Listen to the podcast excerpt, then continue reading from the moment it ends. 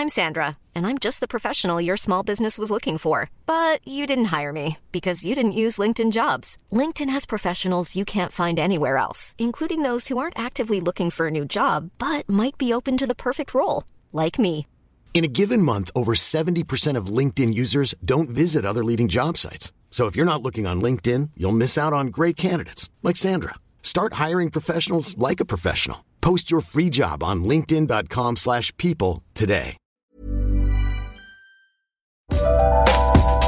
Coucou, c'est Queen Camille. Hello, c'est le docteur Berlinlot. Bienvenue dans Coucou le cul, le podcast sexo de Mademoiselle. Ici, on discute ensemble de toutes les questions qui vous turlupinent. C'est vous, auditrices et auditeurs, qui faites ce podcast. Alors envoyez-nous vos questions par mail avec pour objet Coucou le cul à queencamille@mademoiselle.com.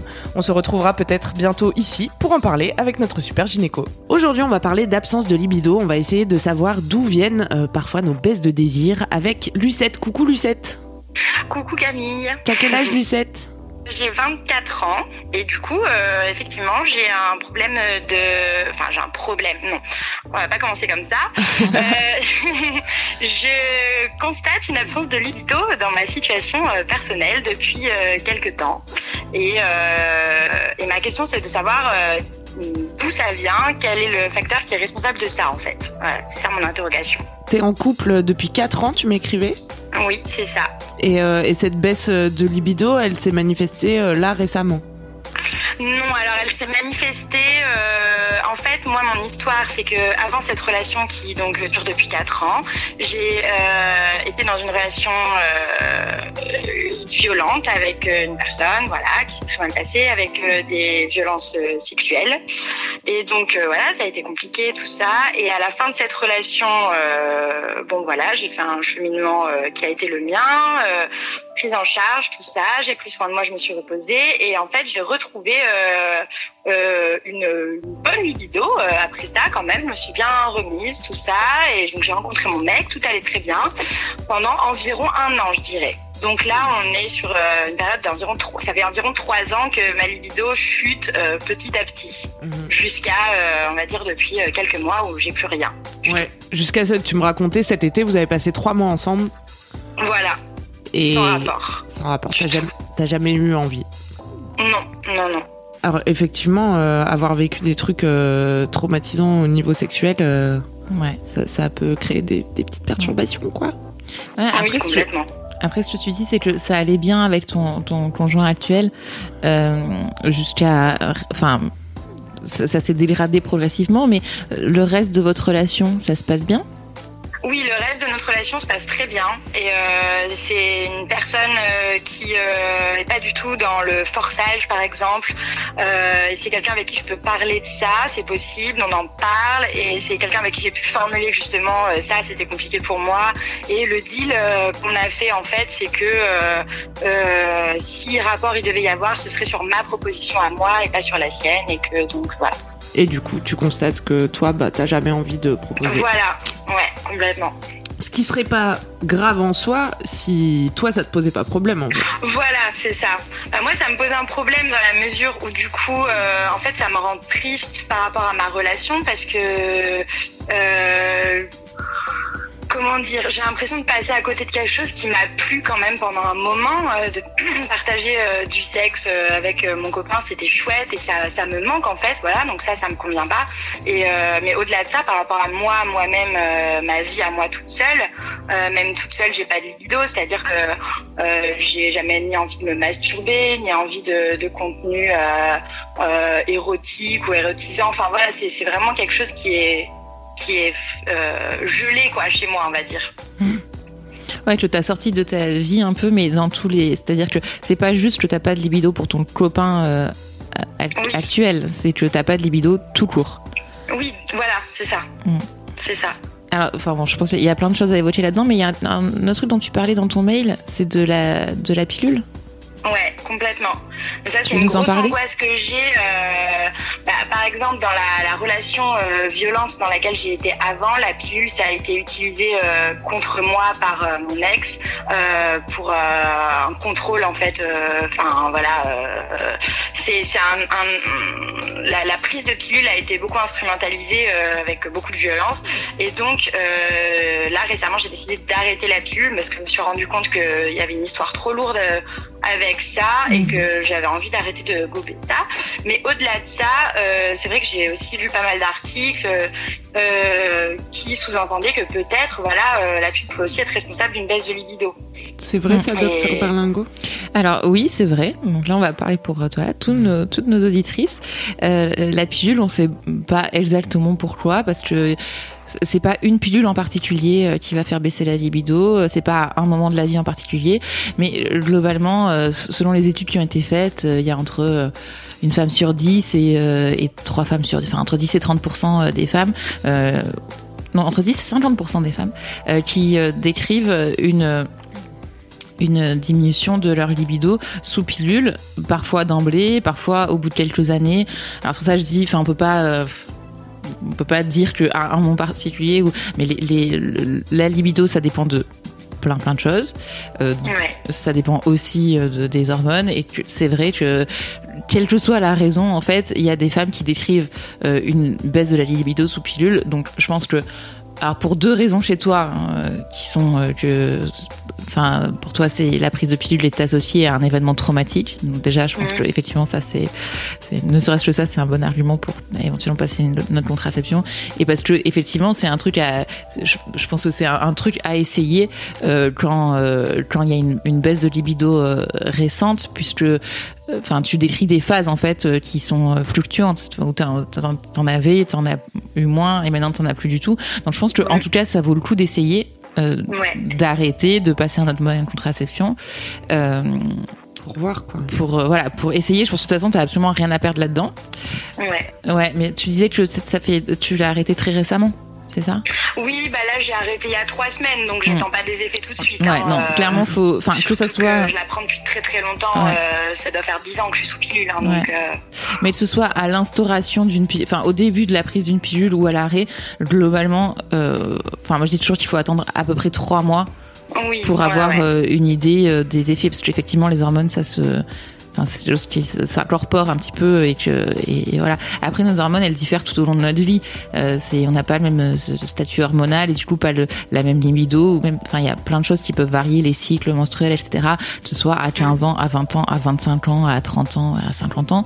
Euh, donc euh, donc voilà. Après il y a aussi le fait que tu dis tu la prends depuis 10 ans, mais ton toi d'il y a 10 ans et ton toi de maintenant euh, de toute manière vous Ouais, pouvez réagir clair. tout à fait différemment et c'est possible que quelque chose qui te posait pas de problème il y a 10 ans te pose un problème aujourd'hui. Donc dans tous les cas, t'as rien à perdre euh, à, à arrêter la pilule dans la mesure où j'imagine que tu prends un autre moyen de contraception parce que le seul truc que tu risques euh, Oui. c'est une grossesse non désirée donc euh, c'est c'est pas forcément Complètement. voilà mais il y a plein de- il y a d'autres moyens de contraception Euh, donc arrêter la pilule je pense que c'est une bonne idée Euh, après euh, Je pense qu'elle devrait se tourner vers un gynéco ou est-ce que ou est-ce que parce que tu disais que t'as as été accompagnée euh, au moment où t'as arrêté euh, ta, ta relation euh, violente.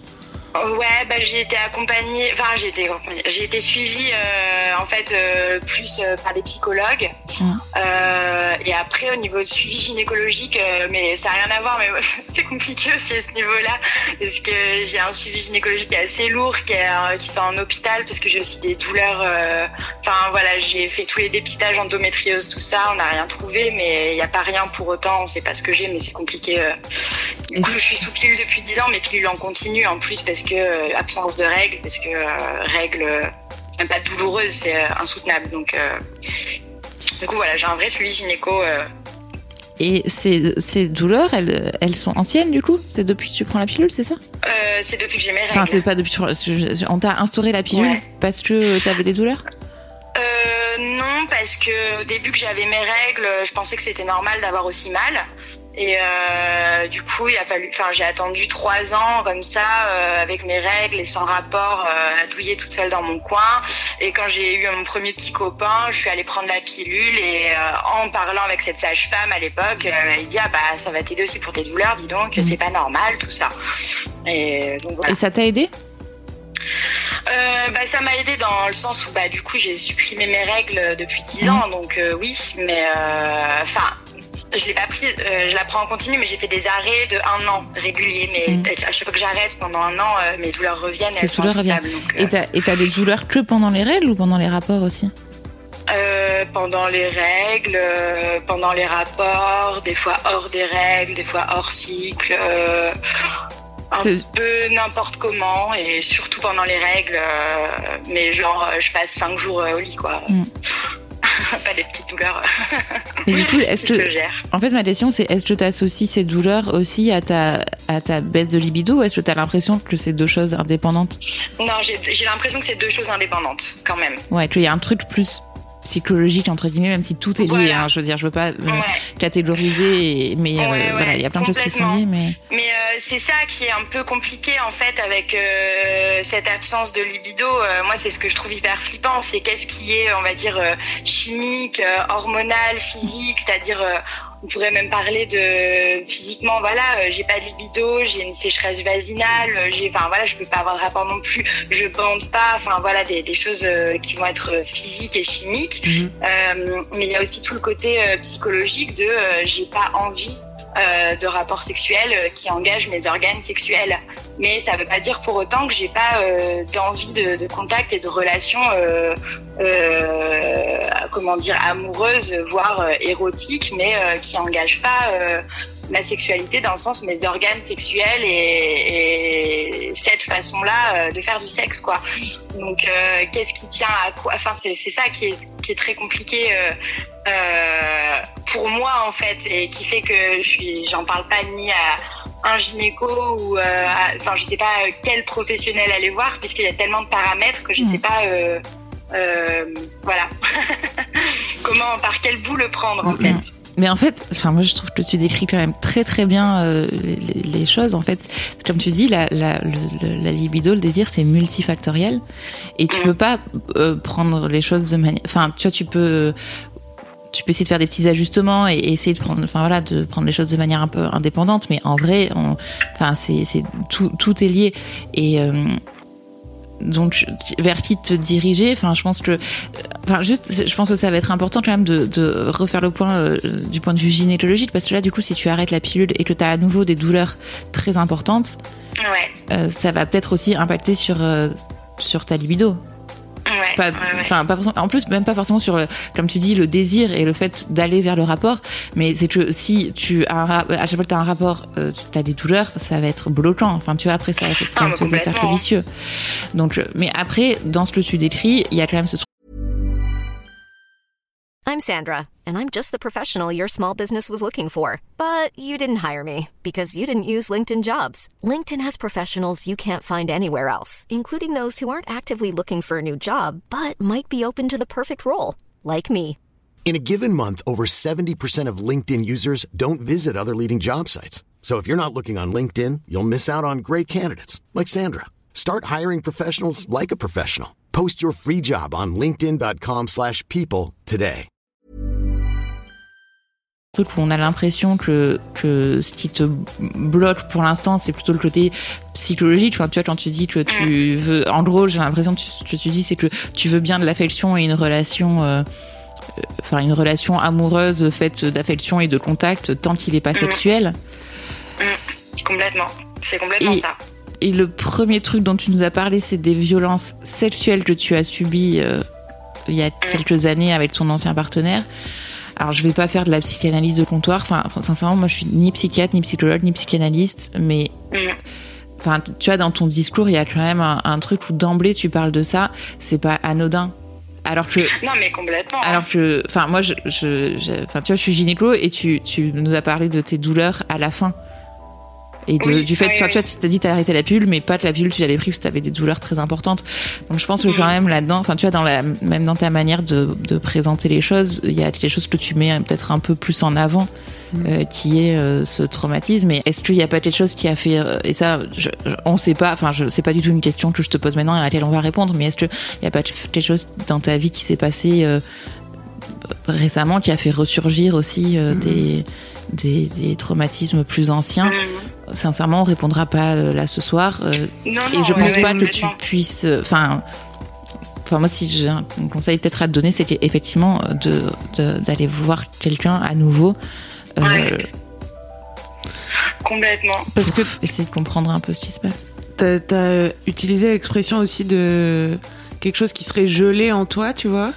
Ouais. Et ça laisse cette idée que bah il y a un truc euh, pas résolu que qui est bloqué quoi, Bah, la, la question que je mets derrière aussi, c'est euh, sou- soulevant le- le- l'énorme rocher, c'est la question de la frigide, de la figure de la, de la frigidité en fait. Mm. Et c'est quelque chose que je connais pas du tout, mais euh, euh, c'est quelque chose qui me complexe, je crois aussi en fait. Et euh, du coup, dans l'idée, euh, ça fait aussi partie du questionnement. C'est euh, euh, comment dire euh, Je constate une absence de libido. Est-ce que c'est quelque chose dont je devrais m'occuper, ou est-ce que c'est quelque chose que je devrais accepter euh, et faire autrement euh, euh, redéfinir le mot de sexualité euh, quelque part, est-ce que ça aurait un intérêt pour pour faire euh, juste autrement et euh, Mhm. enfin Bah là c'est vraiment à toi de placer le curseur C'est pour ça. le coup. C'est une vraie question, mais il y a effectivement il y a que toi qui peux y répondre. Mais quand tu dis l'idée de la frigide, etc.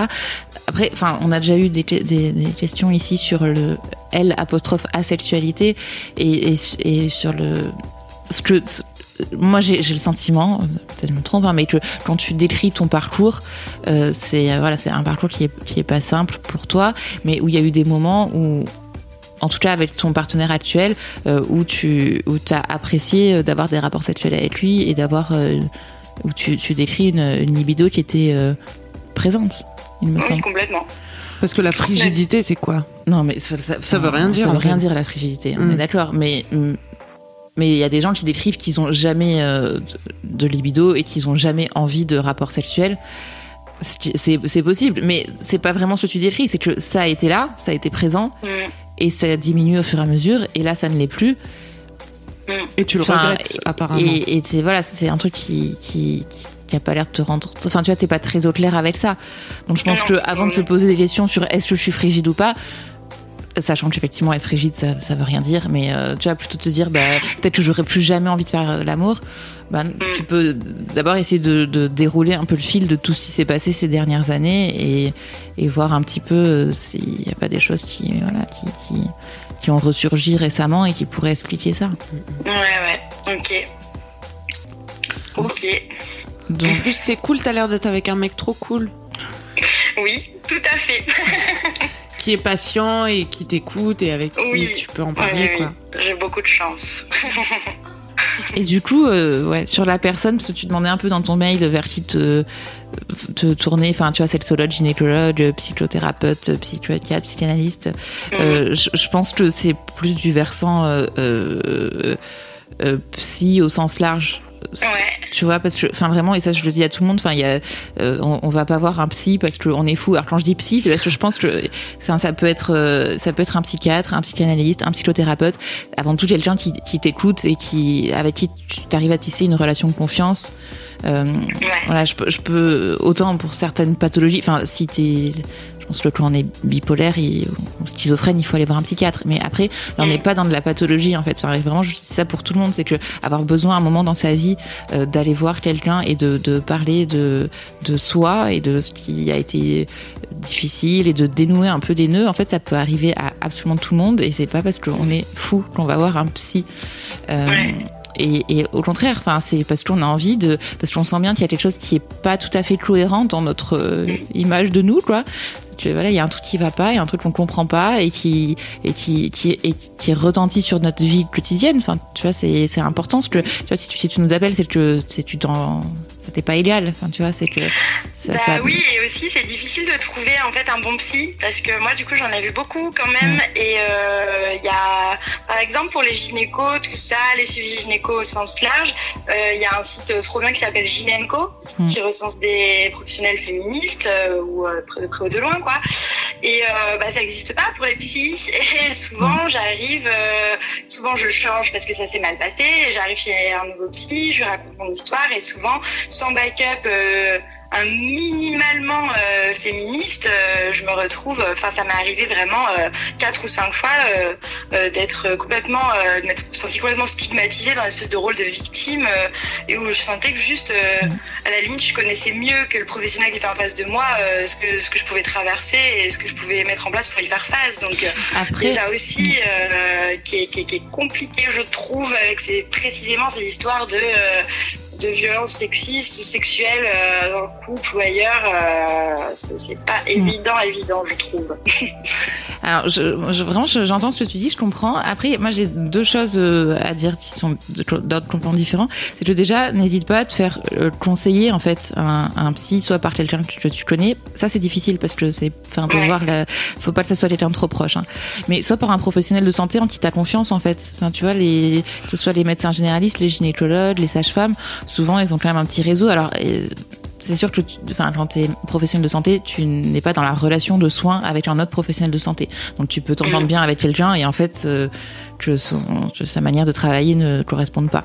Mais en tout cas, je pense que ça vaut le coup de, demander à des gens qui, qui de base, t'as plutôt confiance. Et après, l'autre truc, c'est que quel que soit euh, Enfin, tu vois, quand tu dis c'est moi qui connaîtrais finalement mieux euh, ce que j'ai traversé, mais c'est aussi à ça que doit t'amener euh, un psy. C'est-à-dire que effectivement, il y a toutes les. En fait, un, psy, il n'est pas là pour te dire de, de prendre un chemin, tu vois, d'être comme ci ou comme ça, de faire ça pour que ça aille mieux. Enfin, c'est pas des recettes magiques, c'est vraiment l'idée que, que les ressources, elles sont euh, en toi et d'arriver à, te les, à que toi-même, tu, tu les ressortes. Alors, encore une fois, je, je, enfin, je suis pas du tout psy, hein, donc je voudrais pas.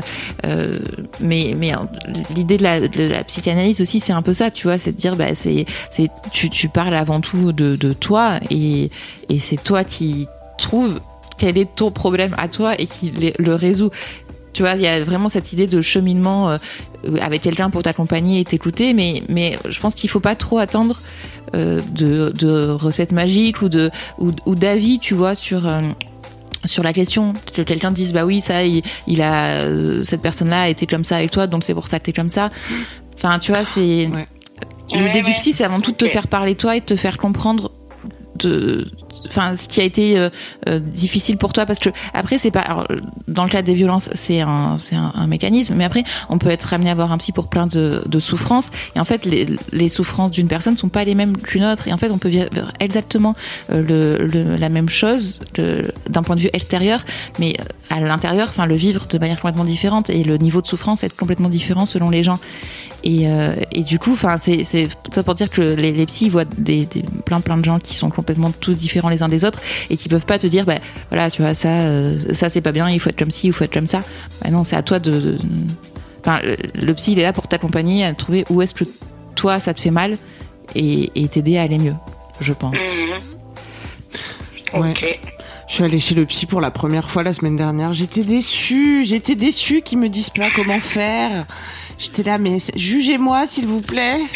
Non, j'ai pas dit ça, mais c'est clair que je m'attendais à ce qu'on me dise ah ça c'est bien ah ça c'est pas très bien euh, ça je sais et je vais te dire ah non en fait c'est juste moi qui parle. Ok. Mais c'est intéressant ce que tu dis il y a beaucoup beaucoup de gens qui disent ça et cette idée de enfin un psy c'est pas un coach de vie hein. c'est pas enfin je pense qu'il faut pas y aller dans cette démarche là sinon on est effectivement déçu Moi je pense que je suis en attente de solutions concrètes. C'est pour ça aussi mm. que euh, voilà, de propositions de solutions concrètes. Mais dans ce cas-là, si tu si tu es dans l'attente de solutions concrètes et de propositions concrètes pour améliorer ta libido au quotidien, bah dans ce cas-là, tu peux essayer un sexologue pour le coup, qui sera plus, je pense, tu vois, dans un truc de bah, essayer de faire ci, essayer de faire ça. Euh, ouais. Tu vois, tu peux essayer ça aussi. Après, tu peux. En fait, je pense, enfin, faut trouver le truc qui nous convient. Après, il y a l'hypnose aussi, les hypnothérapeutes qui peuvent faire pas mal de trucs aussi autour de ça. de te faire travailler. En fait, il y a des hypnothérapeutes qui travaillent un peu dans l'autre sens, en gros, en te disant, bah, euh, t'as eu des traumatismes, certes, on va pas euh, ref- refaire tout le cours et euh, te refaire vivre tout ça. C'est dire, bah voilà, il y a des choses qui créent une souffrance et ce qu'on essaye de travailler, c'est de plus, euh, enfin, ta souffrance, elle ne s'exprime plus en fait. Voilà, c'est te dire, bah voilà, genre, il y a un, un nouvel événement de vie qui te refait vivre la souffrance. Ben non, que ce nouvel événement de vie, il te fasse juste vivre différemment. Voilà, il y a des gens qui travaillent comme ça aussi. Ce que je veux dire, c'est qu'il y a, il y, a, il y a pas une seule solution. Enfin, tu vois, il faut peut-être essayer autre chose. Si effectivement un travail avec un psy, ça te, t'en as essayé plusieurs et ça te correspond pas, faut peut-être essayer autre chose. Et dans ce cas-là, euh, ouais, moi, je, sexologue, hypnothérapeute. D'accord, ok. On te fait des gros bisous, Lucette. Et ben oui, des gros gros bisous et merci beaucoup. Avec plaisir. Avec plaisir. À bientôt. Salut. Au revoir. Bye. C'est la fin de Coucou le cul, merci de nous avoir écoutés. Si vous avez aimé, parlez-en autour de vous, partagez avec vos amis, ça lancera peut-être des discussions intéressantes. Pour participer, envoyez votre question à queencamille@mademoiselle.com. Suivez-moi sur ma chaîne YouTube Queen Camille ou sur mon Instagram Queen Camille avec un K. Vous pouvez suivre le Docteur Berlingo sur Twitter Laura Berlingo. Si vous avez aimé ce podcast, mettez 5 étoiles sur iTunes et suivez-nous sur votre appli de podcast préféré. On se retrouve vendredi prochain. D'ici là, aimez-vous les uns les autres. Et surtout, aimez-vous vous